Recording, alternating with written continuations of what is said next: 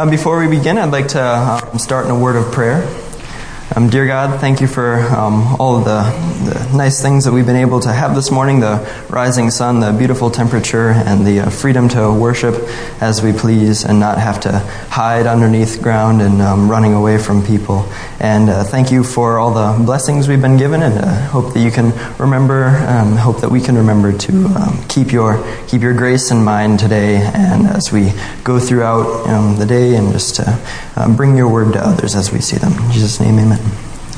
Well, um, I'd like to begin today by asking you guys if you've ever had a challenge in your life that's seemed like it's almost insurmountable in a way. Like you can't quite go past it, and you might be thinking, this is way bigger than me. You know, family member might have just passed away, or you have a gigantic medical bill you might not be able to pay, and these just seem like slaps on the face to our ordinary reality. You know, how can we ever overcome this? It might come as an extreme shock to us. But, you know, this is uh, kind of the audience that James was writing to, because my scripture today is coming from uh, James chapter 1, verses 2 through 8. And if we could just read through that real quickly, it says in the ESV Count it all joy, my brothers, when you meet trials of various kinds. For you know that the testing of your faith produces steadfastness, and that steadfastness have its full effect, that you may be perfect and complete, lacking nothing. If any of you lacks wisdom, let him ask God who gives generously to all without reproach, and it will be given to him. But let him ask in faith, with no doubting. For the one that doubts is like a wave of the sea that is driven and tossed in the wind. For that person must not suppose that he will receive anything from the Lord. He is a double minded man, unstable in all his ways. Now, this is written by James to an audience who, like we said before, is facing trials that they never really thought they might before and are kind of in disarray as a result. You know, um, it says in James chapter 1 to the 12 tribes which are scattered abroad. I mean, these people, it may not seem like it in the passage, but they've been scattered. The church seems like it might be falling apart to them in their time. You know, they're facing tremendous persecution everywhere. It seems like they might be falling apart at any moment. And James just saying, calm down. This might be used for something better than you might see in the moment. I mean, God's magnificent plan is not going to be thwarted by men's actions. And he's saying that it's, it's not looking as bleak as it may in the beginning for God's people. And um, so at that point, we arrive at, James chapter 1. And today we are going to be, as I said, focusing on the verses 2 through 8. So, in context, it's still relevant today. I mean, it's still helpful in our culture. An email saying, you know, it's like a pink slip equivalent. You're not who we're looking for, or we're downsizing and you're the first to go. Things like this may seem monumental for us today and may not be as, as quite physical as the persecution that we're faced by the, by the time that the people that James were writing to, but it's still a life changing circumstance that we might not be originally expecting. An important distinction that we should also make before continuing further in the passage is to note the difference between a trial and a temptation. You see, a trial is kind of like a, a um, used by God to further your relationship through Him through what you're facing. And it's not meant to make you walk further. And temptations are used by the devil to make us kind of split from God further than we'd want to. And without us even realizing it and falling into our sinful desires, that's, that's kind of, kind of the difference between a trial and temptation, where a temptation is a life circumstance where uh, temptation is, is more of a, a split, a factor that the devil can use, like a desire or lust, that can make us kind of have a rift or ruin our relationship with God in a way. And it's not to say that, that um, God can't use temptations as a way of leaning on Him and saying, This desire is bigger than I can handle. But in context for this part of the passage, um, James is more talking about trials, about the life circumstances, rather than the temptations. So, um, thus being said, we have a little four little points today. Um, my title of my message is "Grow, Don't Groan," and it's uh, a way of looking at these trials as instead of saying, "God, why is this happening to me?" but as more of a way of saying, "God, how can I how can I grow as a result of this?" And as you'll see, um, my points "grow" stand for G R O W, and I'll elaborate more on that as we go through the message. And um, just wanted to start a little bit today by giving a little example of what we might view our problems like today. So here's like a little a little booklet that might represent all the paper problems that we can have in our life. You know, like a firing, a, a medical bill, things we aren't expecting in our life. And sometimes we might look at God as the great magician with a giant sheet that he waves over our problems, says a few magic words, and then alakazam, and you know, you guys might be thinking, wow, he's an awful magician, and I would never invite him to my kids' parties, but you know, that's kind of the point, is we look at God and say, why isn't our problem gone? I, I prayed, God, help me out, amen, or God, please help me out, amen. And we figure just a small prayer like that will say, oh, our problem is gone, but sometimes that's not the way it works. And sometimes the problem, what we see here, can be used in a different way. And so I would challenge you after today to not look at these problems as, why are they still there, like you might with uh, my disappointing magic trick, but to look at them more as, um, I guess I didn't see my relationship with God that way. Um, so, as we start, I'd like to um, challenge you for the first point, um, which is the G, which stands for giving in. You might think, what, why, why, would I want to give into a problem? I mean, I, I thought the, the um, context was to be able to overcome it. I mean, why would I ever, why would I ever want to give in instead of overcome? But really, we can see that it's kind of something that's bigger than we can handle. You might want to step back for a moment and say, this is bigger than me. I mean, um, this, this is the, the first part to humbling ourselves to where God can work in our lives. Um, I mean, you can see trials throughout the passage. Um, in James chapter 2, count it pure joy. Why are we supposed to count something pure joy if it's something that we can't even overcome? I mean, that seems to count it pure hopelessness, but it's not. And it's kind of a, a way of showing that you know, there's something greater to come out of this.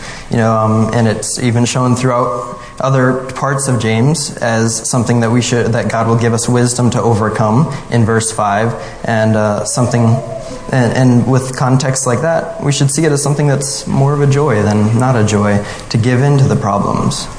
And, and a little Old Testament character you might know called Pharaoh also was faced with some trials, as you might know, um, the ten plagues in Exodus 7. And he responded in a way sort of like uh, we might have in his situation, you know, with pride. I, I am a God. Why would I ever have to listen to this Hebrew guy coming over here and tell me to let his people go? I mean, look at me. I am the descendant of the sun god Ra. I mean, he, his pride is kind of what started his downfall. And he, he, he just couldn't quite give in to the problem. He refused to recognize that it was bigger than him. And that was one of his first mistakes. And he might have been an unbeliever facing God's wrath for, for harboring God's people, but he still kind of models the same reactions that we might have had in the same circumstances.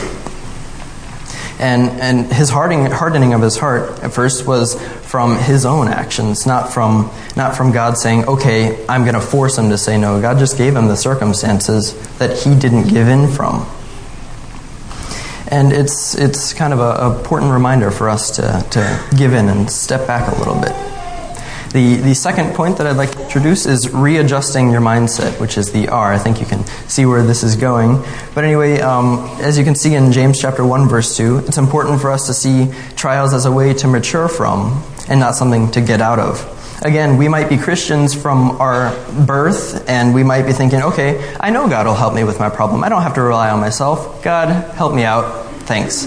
And I mean, even if we are relying on God, we still might be looking at it, you know, the wrong kind of way and be thinking, okay, I can pray to God, get me out of the situation, and I'll be good. But maybe the situation is there for a reason. Maybe you're supposed to learn how to connect with unbelievers on a different level through the passing of a loved one. I mean, maybe it's not something to make your life miserable, but something for you to think about and something for you to, to gain in your relationship with God to say, wow, I really couldn't have done that on my own. Oh, thanks, God. And when we look at it like that and readjust our mindset and come at it from a different angle, it's a whole lot easier to see these trials as something like, instead of, God, why are you putting me through this? But as, God, thanks for helping me see you in a greater light. Or thank you for helping me connect with others in a way that I would never have been able to before. And a great way that I like to think about this is um, if any of you have been in a museum when you were a kid, you know, we live close to DC, my, my parents and my family, and so we go there often um, to visit the museums. I, I really love the, um, the museums with the dinosaur bones and things like that. I was uh, one of those kids. but anyway, we would go there and for the first 15 minutes, I would think it's completely awesome to, you know, see the dinosaur bones. But after that, I kind of got bored with it. I, I, wanted to play video games, go back to more important things. and so my, my parents, being the people they are, like to slowly meander through the hallways, you know, looking at all the, all the exhibits and things like that. And I would be thinking, can we go, please? And it didn't really work out that way because uh, they had the car. but anyway. and so in situations like that, the only mindset I had was get me out of here. And I didn't even think of all the learning benefits that were in front of me at that point. And now I think back of that and I realize, wow, if, if I had paid more attention to what's around me and thought more about what I can learn from this rather than when can I get out of this, I, might be a bit better off in my knowledge bank. And now, when I go back to museums now, my friends are the ones that uh, try to pull me away from the hours of exhibit walking. and even yeah. anyway, uh, I just think it's an interesting, uh, interesting illustration that might model how we how we feel about our problems and how we relate towards God in that way. So let's do a quick review before we go on. It's a pretty simple one so far. But what does the G stand for? Given, and the R? Readjust your mindset. There we go, 100%. Doing good so far. Anyway, um, the, the next point I'd like to bring up is that we should open up to God. And um, He can solve the problem if you just give him room to work. If you don't humble yourself, like I said before, and, and let your pride, remove yourself from your pride, God doesn't have a lot of room to work in your life. It's not like he can't. It's not like he can't force you to, to go aside while he deals with your problem. But it's his, in his grace that he allows us to step down. And he allows us to let him into your life. And that is the grace that, that's so profound and it's kind of missing in other cultures in other religions. It's, it's something that, that God does to make it more personal with us in His life. And that not, not force you to step aside, but a way for you to acknowledge His presence in your life. And again, good old Pharaoh showing us, showing us the, um, the consequences of refusing to do this yet again. He, even if he was to give into the problem like he did before, and letting the, the Israelites go before changing his mind, I mean, God would have let him go at that. He would have stopped the plagues, but Pharaoh decided not to open up to God. Pharaoh decided to open up to his magicians and say, I am greater, I have to overcome this. Because he had a lot on the line, if you think about it. His reputation, his kingdom, I mean, his firstborn son, as you know, that didn't go too well as well. I mean, his, his gods, I mean, the, everything was completely disgraced after the plagues. People saw that he wasn't in charge. People saw that his gods couldn't go anywhere close to overcoming any of the plagues. People saw that, I mean, his kingdom was demolished by the locusts and by the hail and the, and the cattle dying and all this stuff. And it just, just really showed Pharaoh who's boss in a kind of way. And, and Pharaoh's lack of being able to open up to a higher power and being able to step out of his pride is really one of the major things that, that cost him in the long run. And you might be thinking at this point, well, what if I can't? I mean, this, this problem, do you see this? God, I've never had to go through this before. But you see, God won't just let you rot in your problems. He's not the kind of person that would just look at someone falling on their face on YouTube and start laughing and replaying it over and over again, as I might have done before. no. But he's the kind of person that, that, or kind of figure that would more than welcome to help you out. He's, he's looking for you to just give up for a moment and look to Him instead of looking at your own feet and stumbling along the way. And it's just it's something like this that, that makes it a really incredible relationship that we can have with our Creator. And it's just something that I, I stop and realize every once in a while, and it just makes our challenges all the more all the more easy to overcome in the long run. To think the all powerful Creator of the entire universe is, is saying that he's going to give me wisdom and he's going to help me through this. It, it's just phenomenal to me. Well, anyway, uh, the, the next point that I would have to say is to wait for your steadfastness. I mean, you might be thinking, okay, I, have prayed to God, I've opened up, I've humbled myself. Okay, so what's the problem here, God? Why can't you, why can't you relieve me of my problem? I mean, I, I think I have the right mindset, but I mean, sometimes we forget this that the, the problem that's supposed to be solved is on God's terms, really, and not yours. We might be thinking of our oh so famous human timetable and American mindset of gotta have it done now, gotta have my problems removed. I prayed, now what? But I mean, you you kind of have to stop and realize that patience is also a key here. I mean, you can't just you can't just expect God to work for you, otherwise, who's the God in that relationship if He has to cater to your timetable? And it's just another important stepping back and realizing I'm not in control of this all. And that, that forcing you to wait a little bit and forcing you to see that you're not in control is sometimes key, sometimes key in, in helping us understand just how great He is and how much we should let, let Him deal with the problem a little bit in our lives. Another thing that we have to see is the importance of confidence, as it's shown at least in James chapter 1, verses 6 through 8, um, which, which um, reads, Let him ask in faith with no doubting, for the one who doubts is like a wave of the sea that is driven and tossed by the wind. For that person must not suppose that he will receive anything from the Lord. He is a double minded man, unstable in all his ways. See, um, if we ask for God and then say, okay, if God doesn't um, if God doesn't answer my prayer, I'm going to have this backup list, and here's one, two, and three of what I'm going to do, and I'm just going to have all these backup plans in case God doesn't come through. If we have that kind of mindset towards our problems, then it's almost saying that we shouldn't even pray at all. I mean, he's an unstable man. He's not going to um, receive anything from God. It, it's a way of saying if, if you can't trust God to deal with your problems, then he, he's going to wait for you to realize that, and he's gonna, um, not going to just deliver you from your problem without, without you so much as relying on Him for help. And when you realize that it's on God's terms for this, for this um, problem to be solved, it, it helps you readjust again and reevaluate your situation. There's uh, countless examples, but in the interest of time, again, I would just point to one of the most significant, um, at least to me, um, re, um, portraits of this in the Old Testament, which would be the Israelites, who, um, by doubting and by not trusting the reports of the spies they send out into the Promised Land, had to wait an entire 40 years in the wilderness um, just as, as a result of their unbelief of God's actions. You know, two people said, We can take him, but they listened to the ten that were doubting, the ten spies when you um, remember going into uh, visit the promised land and seeing the inhabitants that were already there. And they were so afraid of what was there without even looking to God as to the all powerful creator of it all that they, they kind of realized that they, they forgot that God was in control and they, they forgot that He's on their side. And as a result, if they're doubting and they're double planning and all that stuff, it, they, they face the consequences of it. And again, it's, it's another, another little reminder for us to, to keep this all, keep, keep it all in the big picture and, and remember that we're not the ones that are, that are supposed to be in control of everything. God is allowing us to rely on Him. And it's a, it's a pretty incredible relationship, as I said before. So, what can we gain from all of this? I mean, um, you're supposed to remember to grow, to give in, readjust your mindset, open up to God, and wait for the for the patience and for the steadfastness and the maturity that comes as a result of dealing of him dealing with your problems.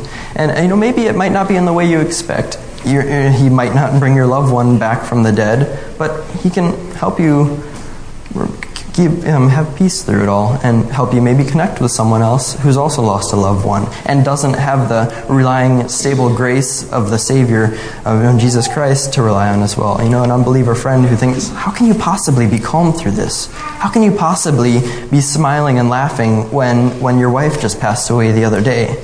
And I mean, it might not be that quickly, but they, they might be able to see, and you might be able to have a chance to interact with them a little bit as a result of this loss. And it, it's a pretty incredible thing that, that we've been able to do.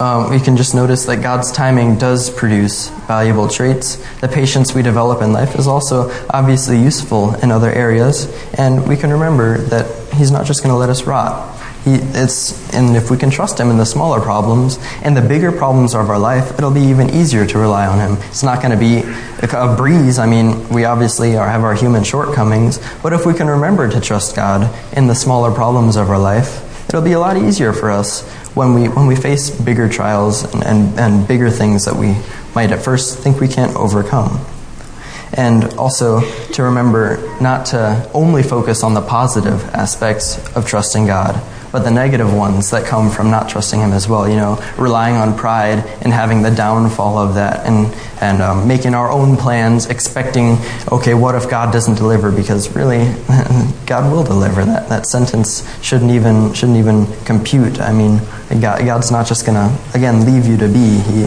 says that He's to be there for you. And um, all of this should just be taken to remember that trials aren't always a bad thing. I mean, it may look like that at first, but if we can just remember who who we are serving, the ultimate creator of the universe, I mean, maybe maybe it's not so bad after all. Let's pray. Uh, dear God, thank you again for everything you've done for us, and even for the trials. We might not thank you at first, but if we look at it a different way, to remember to humble ourselves and to not give in to our own pride and our own demands, but remember that you are the one that's in control and you are all powerful. Help us to remember this and to think that, you know, maybe we can gain something from this. And I pray that in this mindset, you'll, you'll help us to rely on you more and to remember the grace that you show us every day. In Jesus' name, amen.